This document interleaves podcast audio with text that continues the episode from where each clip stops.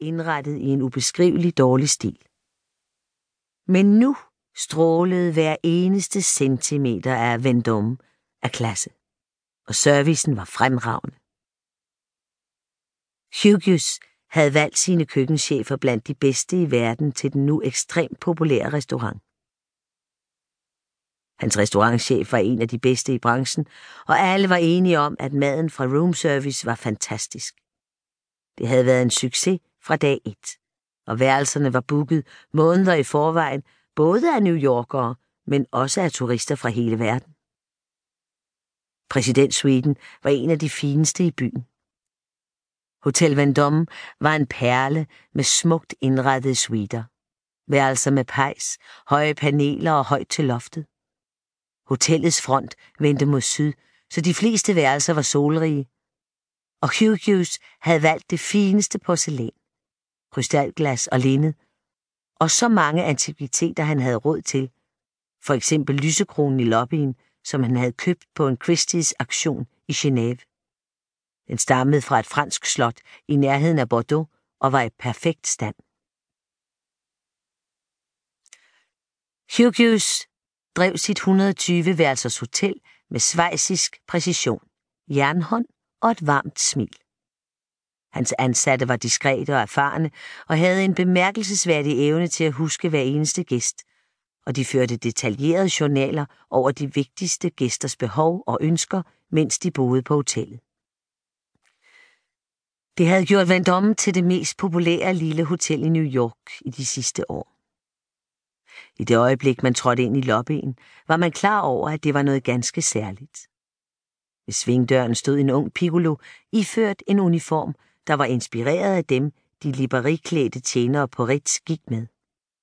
Marineblå bukser, en kort jakke, en smal guldtræsse på kraven og en lille rund hat med hagerem, og den sad altid på sned. Der var en hær af tjenestivrige receptionister og et hold af dygtige concierger til at tage sig af gæsternes behov. Alle havde travlt med at servicere gæsterne og var parat til at opfylde store såvel som små ønsker. Hughes vidste, at det var vigtigt at yde den bedste service. De daglige ledere var iført jaket, sort jakke med lange skøder, vest og stribede bukser, hvilket også var inspireret af Ritz. Og Hughes selv der var på stikkerne dag og nat, var iført en mørkeblå habit med hvid skjorte og et mørkt hermeslips. Han havde også en særlig evne til at huske alle, der havde boet på hotellet, og når han havde mulighed for det, tog han personligt imod de vigtigste gæster.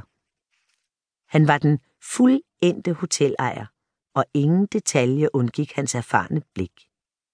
Han forventede, at hans afdelingschefer levede op til de standarder, han havde udstukket. Hotellets gæster kom lige så meget for den udsøgte service, som for den luksuriøse indretning. Som prikken over i'et stod der altid smukke blomsterbuketter over hele hotellet, og spagen var en af de bedste. Der var stort set ikke den service, personalet ikke kunne yde, så længe det var inden for lovens grænser og udtryk for anstændig og god smag.